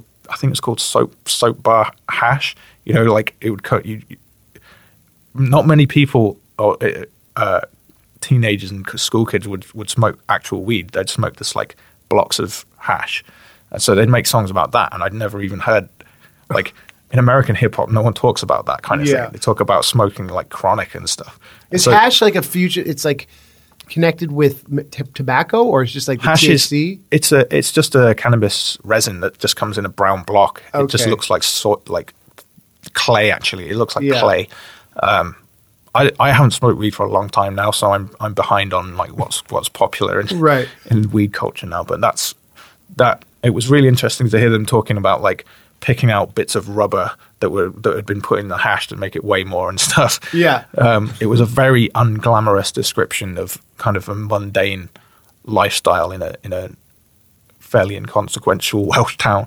And a lot of the language, like your missus is a nutter or whatever. Uh, Yeah, yeah. It's like yeah, I'd have to look up what that meant. They had a, their whole whole separate slang over there that like I I didn't understand half of it, but that was part of the joy of it. Again, it Yeah. was it was this weird ex- new exotic world that I could that I could kind of dive into and, and try and work out what they were saying. And me and my brother like used to just constantly talk to each other in this Welsh accent because of we'd been listening to Goldie Lookin' Chain. I won't try and do it now because I, I can't really remember how to do it, but Did you ever meet them? Have you ever met any of them? uh, I've seen them live, but no, I don't think I've ever met any of them. Are they still producing stuff, or they all kind of went off? I think, I imagine they are. I think the whole, as a whole, it was never a, a defined group of who exactly was in it and who wasn't. It was kind. there was probably like a bit like with the Wu Tang Clan. You got this like core nucleus of the RZA in the middle, and then his closer associates, and then it just sort of Like Maggot was one of the guys, right? Yeah, yeah. yeah. yeah. So I don't know how many people are actually in the group, but I'm, I'm sure some, if not all of them, are still doing stuff. And they would used to play festivals here and stuff. Yeah, right? yeah. I saw them at um, the festival, and there was a uh, the crowd was absolutely packed for them, and it was Yeah. just it's just a bunch of guys just jumping around on stage. Funnily enough, I saw the Wu Tang Clan, and that was exactly the same thing. yeah, they're both really good. on the same festival. Not the same one, Oh. but it's it's just funny how that they're like two parallels of the same format of entertainment. Right. That's how I would describe them. The the the, the Welsh Wu Tang Clan. yeah, You're a father now, yeah, yeah. and you have a two year old son. Is that right? yeah, George, he's nearly three actually. So Wow. yeah. How has fatherhood changed you as an artist? I always was a very disorganized and chaotic person who, um, and I reveled in it. I reveled in being able to do what I wanted when I wanted. I'd just wait for inspiration to strike, whether it was at like 4 a.m. in the morning, and then I'd just stay up until 4 p.m. writing and working on the same song. Like, and I thought that's how you had to be as an artist because you were almost um, enthralled to the, the muse, and the muse would strike at any time, and then that's when you had to work. I also just enjoyed it. I loved, like, I, I even in my, in my last album, I had a song called "Sellout," which is where I was where I was kind of saying, explaining why what I'm doing is is not a sellout. Like making money from doing what I want is what I always wanted to do, and and the chorus was like never having to work a nine to five, always being my own manager. So I loved the freedom of it. What being a parent did was made me it brought me outside of myself and realized that you know I'm now responsible for and beholden to another person who is is dependent on me to be um, a reliable carer and a, and a provider and things. So I was forced very quickly to get out of that mindset of doing what I wanted when I wanted and having to structure my creativity and the creative process, slotting things into a timeline and things it was really tough at the beginning, but I'm actually very glad that I was was was forced into doing that kind of shift in mindset because now I think I'm far more productive than I was before. I've realized that a lot of those things that I used to tell myself were actually mental barriers. Like to be creative, you don't have to wait for inspiration. I can sit down now and just open up a Word document and put put a beat on. If I'm not feeling creative, I'll start typing, and within ten minutes, I will be I will be feeling creative. Yeah, you'll have half a verse. Yeah, yeah, yeah. So I, it, it almost it felt like lots of restrictions and barriers were being placed on me when I first became a parent, but I actually realized that it was almost liberating because I realized that I could still be as creative as before, but just structure it and uh, around my, you know, my life and uh, my role as a father. And you have this incredible s- studio, like YouTube's production space, audio space right here in Birmingham. And it's like you're talking about how you get to come here to work and you're able to be super focused, right? Yeah, I mean, uh, th- this is an example of why I used the word forced before, which sounds bad, like being a parent forced me to do this and, and that. But I, I, I was, uh, I was in my comfort zone recording music at home and everything, and I loved being at home and, and sitting in my pajamas and doing what I wanted when I wanted. Right. Um, it became very apparent very quickly. Um, if you spend any amount of time with the toddler, they they're noisy, they want attention all the time, and that's not compatible with sitting down and focusing, especially with recording music and stuff. So I realized, right, I, I'm going to have to be working elsewhere, and my home life will be in one place, and my work life will be in another place.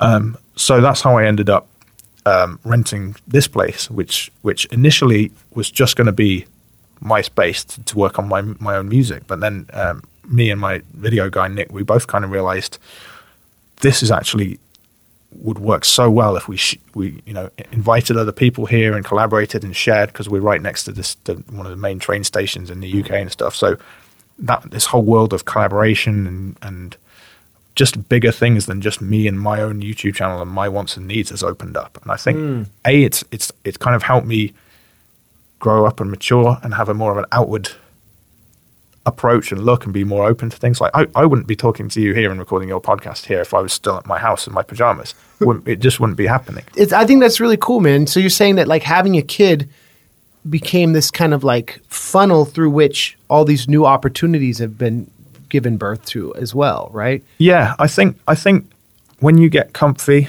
you don't really make the most of what you have. It's only when like challenges come to you, and, and for me, becoming a parent was was a challenge because partly because as well. I mean, I, I covered all this in a song I released called "I'm Going to Be a Daddy," which right. I actually I released April. We're recording this the day after April Fool's Day. I released it on April Fool's Day intentionally because I just wanted to kind of mess with people's heads. But it was a real song where I said it like it was about announcing that I that I found out I was going to be a dad and I was terrified. Uh, and just thought all my thought process about that. So I gradually and people thought it was a prank. People thought it was a prank, yeah, just because I released it on the first of April. Right. Like, I didn't say like I had I, I didn't have any reference to April Fool's Day or anything. I just thought if I'm going to release this song, I may as well release it on the first of April and just just see what happens. So for ages people thought they did think it was a prank video, and then I made another video later where I where I introduced after George was born. I made a video where I unboxed him, and um, people were like, "Oh, so he wasn't." It wasn't an April Fool's joke, or is this also a joke? And it just people got more and more confused. Right. Uh, even even yesterday, someone uh, sent me a tweet and they said, "I'm still waiting to find out like whether or not you actually do have a son or not." Well, now we're setting the record straight. yeah. Unless this is all part of it, you might be in on it. Dan, when you come to work, do you do you leave? Um, does your baby stay home with your partner? Do you have do you get a nanny, or how do you like? Uh, yeah, it, um, my girlfriend or my partner Caroline spends so much time with him. She's she does she's really great. She she puts so much effort in with him um, when I'm not here and I'm not around because she understands that you know this is my job as well. That was that was also a diff- difficult thing for us to deal with at home was the the boundary between am I at work or am I not at work? Can I can I you know can I come and play and help uh, hang out with George or am I supposed to be working? Whereas here it's very simple. If Sure. I'm in this building, then I'm at work, and if I'm at home, then I'm then I'm at home.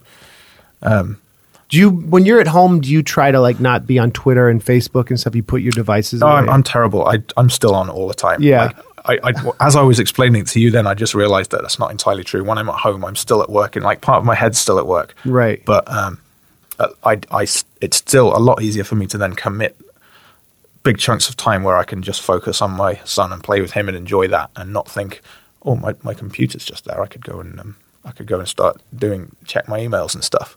Right. Yeah. Um, you are one of the most though prolific content creators I know, and is it because you do you set like daily, weekly goals for putting stuff out, or you just kind of go for it? My my goal generally is to try and release a new video a week, which doesn't always happen. Some some weeks I don't release anything, or some weeks I end up releasing three things. But mm. I, I like to go with the one a week thing, which is it's very different to what some creators do. Some creators will release like an album every two three years. Sure. But I I think it ties in with the way I like I like working. Um, I like doing things very systematically with like lists, and I like um, making things efficient. I, I almost have like a personal factory system now where I where I have like all these different folders and different songs at stages of completion, and I work through them and I tick off lists. And, and because Yeah. of because of my autistic mindset, it's really satisfying for me to do that. So I, it's almost like I've, I've always got like fifty different songs in the works, and they're all just slowly moving down this list of like. I've got a folder for songs that need mixing, and a fol- uh, songs that need a video, or Yeah. further up songs that need an instrumental, uh, and and s- gradually everything gets pushed through that list. And so I end up being really productive without necessarily intending to. It's just how it happens. Your flow, your process. And I always have more ideas than I do uh, time to, to finish them. So it's Yeah. never an issue like having something to work on. There's always more things that I need to finish. So the issue becomes when you when you are able to leave this studio, right? When you come, you, the, the, the the the finale becomes when you close the door, right? Yeah, yeah. Um, Do you do a video for every single song, pretty much? Um, On YouTube, yeah, we don't don't really upload a song unless it doesn't have a corresponding video. Yeah. But the, one of the lucky things about the the type of music I do is that, like, for example, if it's a song about a game, it's very easy to kind of edit together a video just using trailer footage and stuff of the game.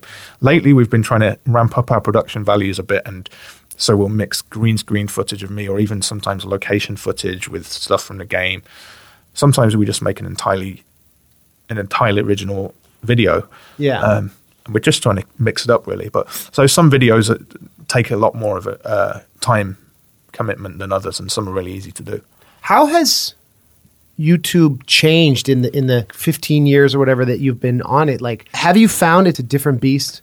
Oh yeah, yeah. I um, it used to be a wild west and very DIY and, and production values. One of the great things about YouTube was that you didn't need great production values. You didn't need the best camera and the best lighting. Um, it was all about if you just had something interesting, people would would watch it. Now YouTube has become almost as a as a victim of its own success. It's mm. become a lot more competitive, and because it's become more competitive, and everyone's fighting for the audience's attention and watch time. Naturally, those production values are going through the roof. So now you do need good lighting, you do need good sound, you need all that all that stuff to compete with someone else who's got that stuff. Because if someone else is as, as interesting as a person as you, and they've got great light and sound, and you don't, then they then they're going Sure. to get the the audience. Yeah. That's partly another reason why I'm interested in in in setting up the space to help new creators and things because I realized that the that barrier to entry for new people trying to become a, an online creator is probably much higher than it used to be. Yeah. And so having people pitch an idea to me, maybe that they that, and they say, "I've got this great idea, I don't know how to do it, or I, I, I need this and this equipment." They can come and make it here instead of them having to fork out the money and or, or save up and buy it themselves. So it's it's it's removing those barriers by pooling resources. So, what advice then?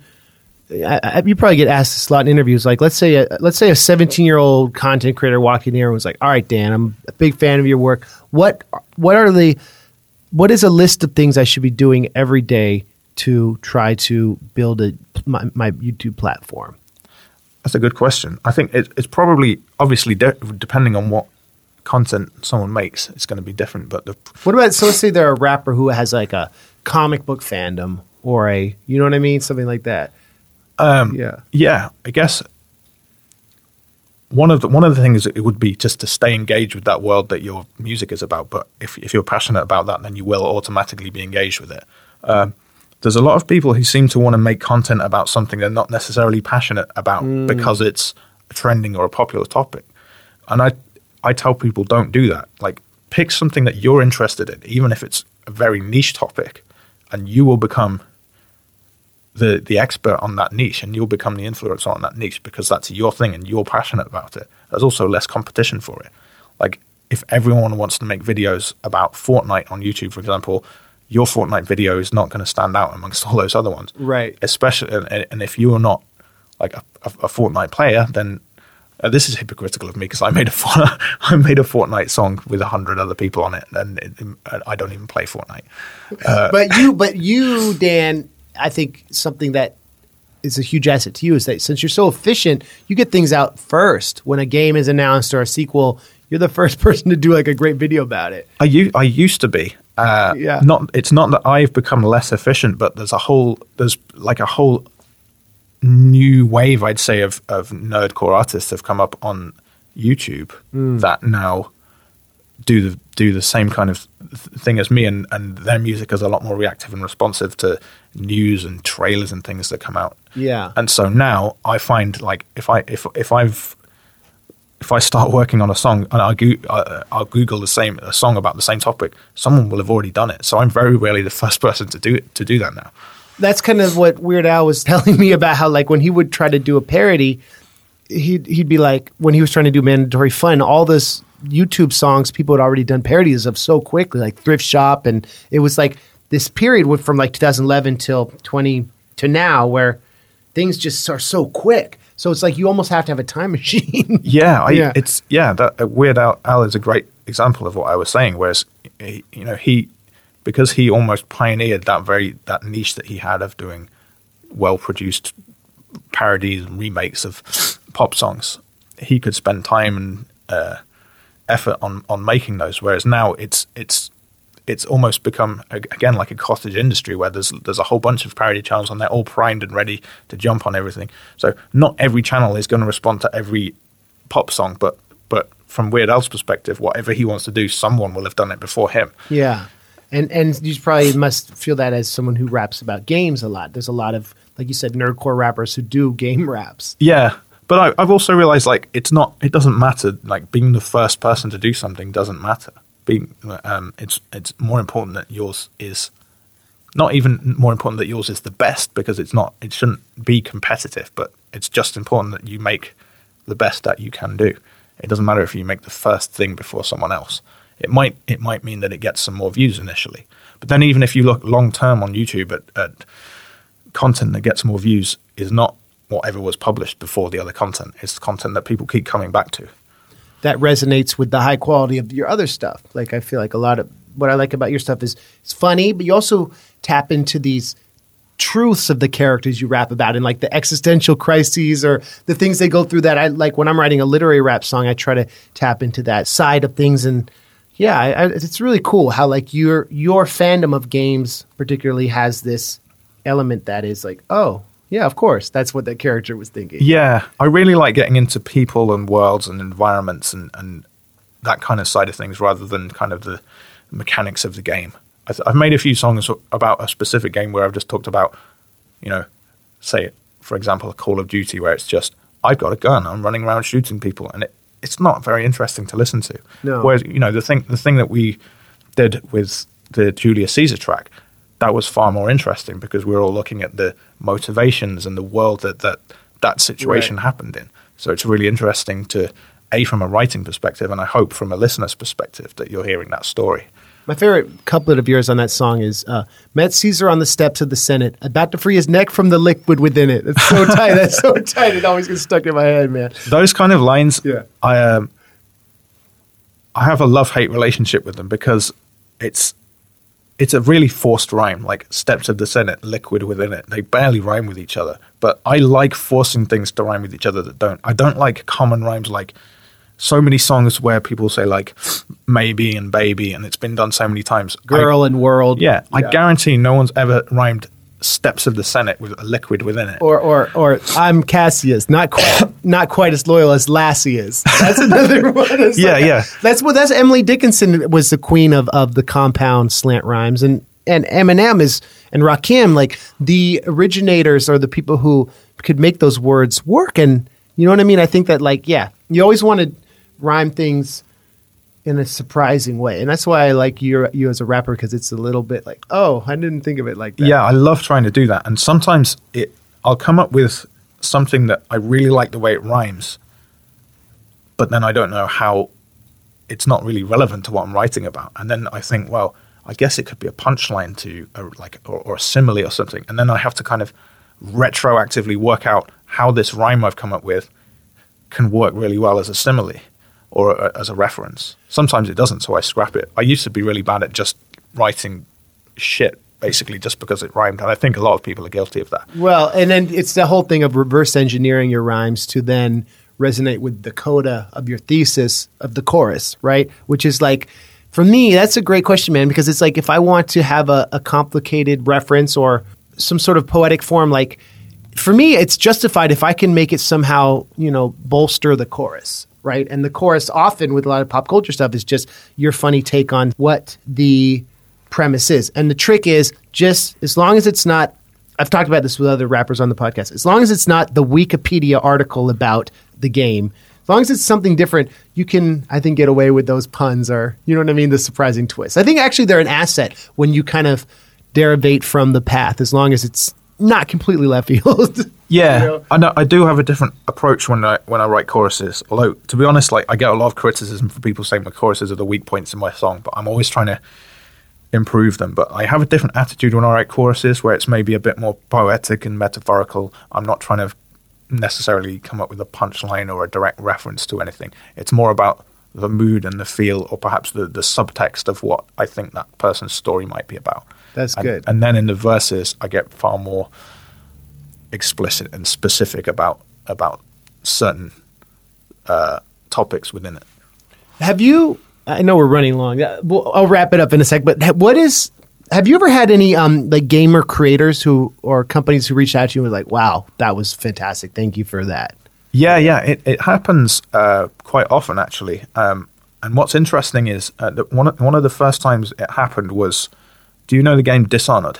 I've heard of it. I've never played it. It was it was um, a new franchise that came. up- Well, it was at the time um, when I made the song about it, and no one else had made any kind of fan content around it because it was brand new.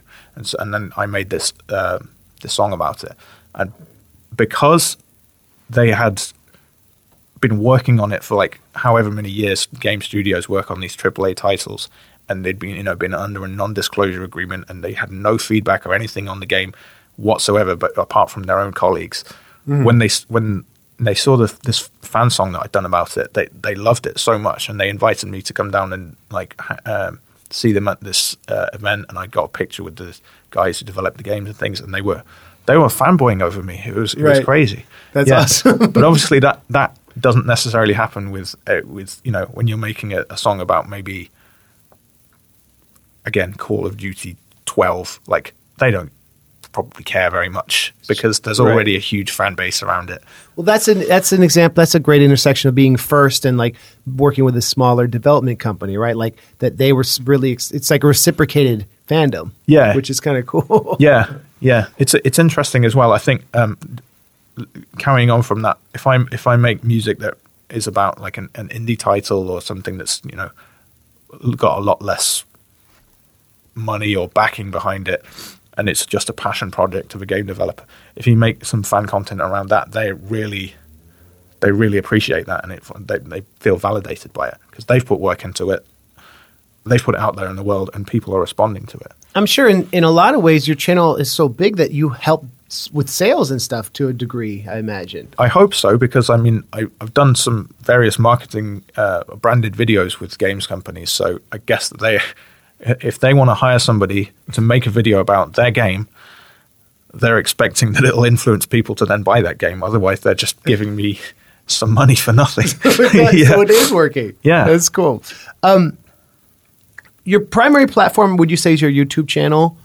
Yeah, I'm trying to slowly change that a little bit because I just realized YouTube's so volatile. Um, I don't want to rely on it too much. Um, so I'm I'm trying to expand now towards Twitch and um, not even necessarily just platforms, but I want to go and do more events and things. I, I mentioned earlier I don't like really performing on stage live, but I love doing like fan meetups and events like that kind of thing. Um, YouTube. So YouTube is volatile in that it's like the monetization's changing and it's more competitive, or Yeah, and also, there's a, new law that's just been put passed called uh, Article 13. I don't know if you've heard much about it, Yeah. but it's it's making uh, copyright protection a lot stricter online. I'm not exactly sure how it'll be enforced, but um, in my experience as a as a DIY creator, copyright has usually been troublesome rather than helpful to me. Um, it's usually just put more barriers and obstacles, um, especially with things like content ID on YouTube. So many videos have been flagged in, uh, incorrectly, false positives and things. Sure. So I'm not. I'm just not confident about the future of any single platform. So I want to make sure my I, I'm on all sorts of platforms, N- and not only just me either. I want to to do a lot more collaborating and work with other artists. I used to work on my own in my bedroom for years, just making my own music, and I didn't want to collaborate or work with anyone else. Yeah. I wanted it to be proof that everything that you heard on that record came from me, and I was quite egotistical about it. Mm-hmm. But and that, that that that is fun, but it's also a lot more fun to you know meet up with someone else and get their perspective, and and you both chip in and bounce off each other. I want to do a lot more of that kind of thing. that's cool. Yeah. And so, so working with other artists, using other platforms, and just staying what positive, creative person that that got you to this point. Those are those are all those three things will keep you successful. Yeah, that, um, you you asked me about about what advice I'd give to someone, and I think that's Yeah. it. It's it's be, be adaptive and responsive and flexible. Do something that you're genuinely passionate about. Don't just try and jump on a popular bandwagon. Um, and make. Uh, I think it's more important that you enjoy it than that, that you necessarily get successful from it. Like there are downsides to being a full time professional musician as well as upsides Sure. rather than a hobbyist. Like hobbyists have a lot more creative freedom. They don't have to worry about whether this next video is going to alienate the audience and not, and they won't get the same paycheck they got the previous month. They can do whatever they want. Right. I'm not saying that it's that it's um, better to necessarily be a hobbyist or that my that like the position I'm in is bad. I absolutely love it, but there are benefits to both of those positions that you're in. How do you stay in love with music then? How do you stay like passionate about music? I always have been, and I Yeah. just feel like I always will be. Like Yeah. ever since I was a kid, I just loved music. I loved. I, I had a little um, dictaphone which I used to record like weird voices and comedy sketches with my friends, um, and then that escalated. We got a camcorder and did the same things. Always did music. I just feel like it's it's just part of who I am. So I don't really worry about that. I don't Right. worry about oh, do I like music anymore, or will I like music in five, ten years? I just I can't imagine getting to a point where it's not that's that's not who I am. That's the jet fuel of all this. Yeah, you must be the same, right? It takes it takes a lot of commitment. Like you're on tour now, traveling around the world and stuff, which is obviously fun, but it's it's a big commitment.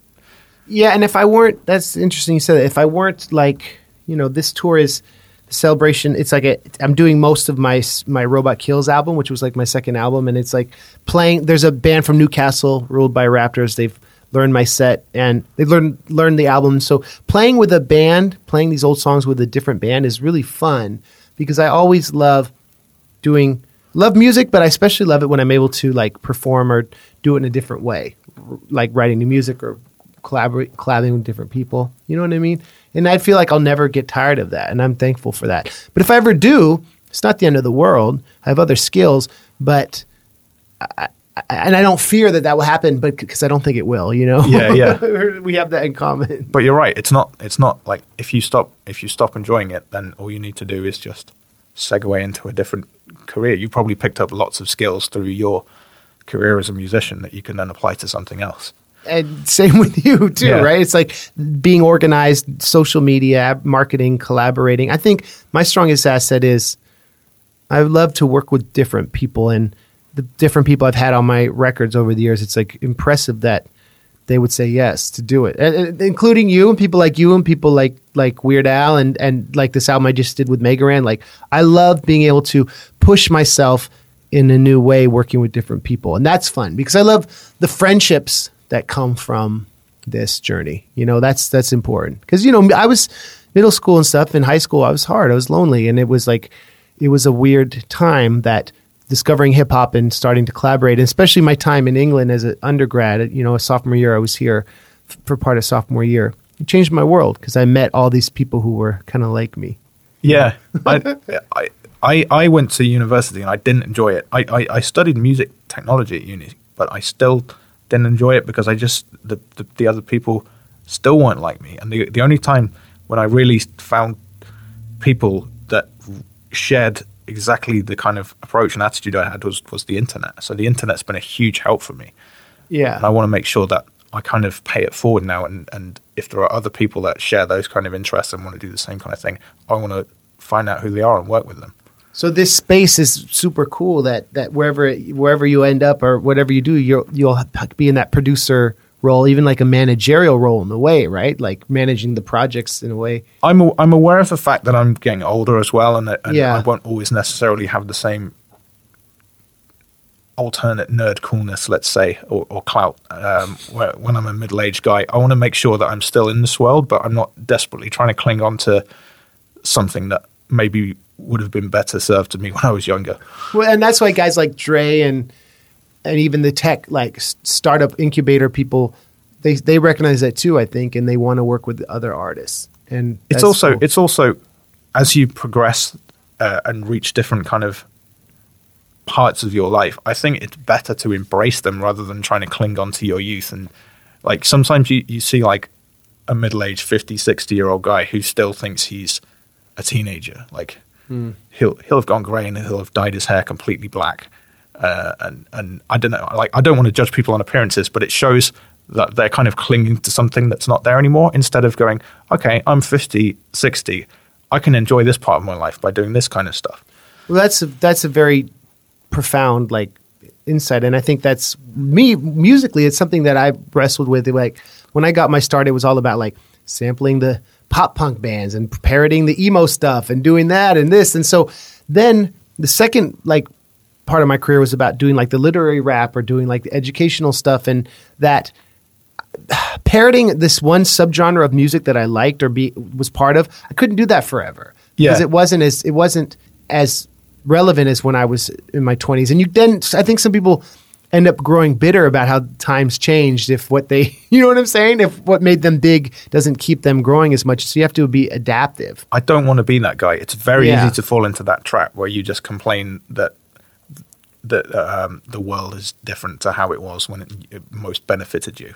right. It's more reasonable that you need to change rather than that the entire world needs to change back to how it benefited you the most. And that's what, uh, uh like, going back to the gamification comment you made early, at the beginning of this podcast is like, well, you got to be flexible and you got to feel realize how you're going to hack the next level as the, as so to speak, the world changes. You have to level up too, right? Yeah, it's a challenge. It's an exciting challenge. So I want to make sure I'm kind of looking out for the the next big shift in whether it's you know a new platform that people use or a new type of content that exists. Like I'm really interested in uh, technologies like VR and um, neural networks and and one thing that's that really interests me that I, that I haven't seen much of yet, but computers are now learning how to be creative. Like they can apply mm. artistic styles from a painting onto a picture, and that is also slowly seeping into music. And I'm really interested in seeing how computers end up being creative with music.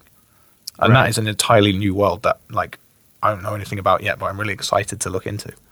And then that's interesting. Curating a, a project a computer does that then gives it a human element based on how you've edited or selected pieces that it's created. Yeah, it's yeah. pretty interesting. yeah, I already do quite a bit of that with like I've got an app on my phone called Pixar, which is which transfers uh, styles, artistic styles to pictures and stuff. So I'm always messing with that, and and you can choose like different. Um, I don't know the proper names of the artistic styles, but you've got like Renaissance painting style and anime style, and and it it it's not just a filter that goes over the top of the picture; it, it recreates that picture in that style. Wow, it's crazy, and wow. I'm, I'm just I, I get giddy with excitement when I think of how you how when AI gets more advanced, how it can apply that to music. Like you could import a Beatles song in, say, to the computer, import the Beatles song, um, but play it in the style of Nirvana. Right. And the computer will take the tone and the sound of that of Nirvana and apply it to the chords and the melodies of the Beatles, and it'll do it all automatically. That like I get goosebumps when I think about that kind of thing. Other people might get scared of it and say it's going to take the human element out of creativity there will always be a human element, though, as long as there are humans. Yeah, and uh, humans either creating or appreciating it. Right. When something is so digital, what it reflects about humanity has more of a pure essence, I guess. You know what I mean? Yeah, yeah. yeah. I think there's always there, there will always be luddites who are scared of new technology and changes and things, but there will also always be people working out how to get creative and experimental with it. I want to be on that side. And that's uh, why it's cool we were born when we were, right? Living in these times. Yeah, yeah. What? Um. So Dan, what? It's it's Dan Bull on Twitter. Is that? Yep. Where people can follow you there. Yep. It's a, a. I did it intentionally as a pun on Istanbul, but people don't realize that. You don't. Uh, there are so many people. Oh, I just got. it. I didn't know that. yeah. There are so many people that go. Uh, oh, your name sounds like Istanbul in, t- in Turkey, or they or they'll say Istanbul, not Constantinople. I'm like that. That was the joke. I, I'm starting to regret this pun now. and it's out the same on Instagram, right? It's not the same. It's oh. not the same. Uh, I wish it was. Uh, so I was late to Instagram because I, I, I, basically sulked because someone else had taken that name. Um, but then I, I ended up giving it and created one. But it's Istanbul, which so I N S D A N B U L L. So that's a pun on a pun. And then um, your YouTube channel is just Dan Bull. Easy, easy to find. Yeah, if you open YouTube and type my name in, it should. Hopefully, if YouTube's doing its job, my videos should come up and, and not reaction videos or anything else. So that's good. Well, hopefully they will. Then you'll continue to give them more content, and um, hopefully we'll. You'll be. Are you coming to the show tonight just to hang out at least, or I may do. I okay. may do. Again, it's uh, the the parent side of me needs to go and, and work out what I can do. I'm also not very well, so we'll see. We'll see what happens. I'd love to come see you though. You're invited though, but I totally understand if you can't make it. Yeah, yeah. This has been great. Thank you, Dan. I was about to say you need to you need to plug where your show's going to be, but this is not a live. There's not much time. Well, it was at Sunflower Lounge in Birmingham the first time we played there, and show was great. Hey, hopefully it was great. Hopefully I'm still alive. Oh, yeah. oh no, okay. this could be awkward. Okay, well, thank you, Dan. Thank you.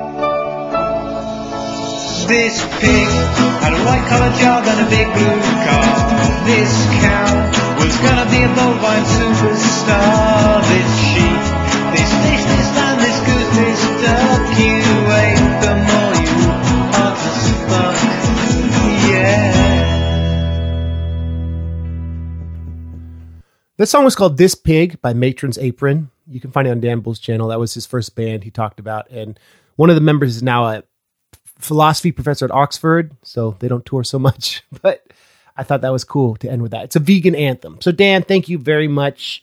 Oh, shoot. You know what we have right now? Yeah, get ready for it. This is the first incarnation of the Patreon fan of the, week. We got Malachi. This is a dude from Missouri. He's been a fan for a long time, supportive guy. I met him years ago on the MC Chris tour, and he calls in and tells one of his stories. So, Malachi, take it away. Alright. Hey, yo, Lars, this is Malachi. The first song I ever heard of yours was Original Gamer. A year after that, I'd gotten my diagnosis for the brain tumor, and a couple of months after that, I was at your first concert, but when I emailed you, you would email me right back. And when I met you face to face for the very first time, you gave me the biggest hug and you asked me how my health was. And every concert I saw you after that, you always asked me how my health was.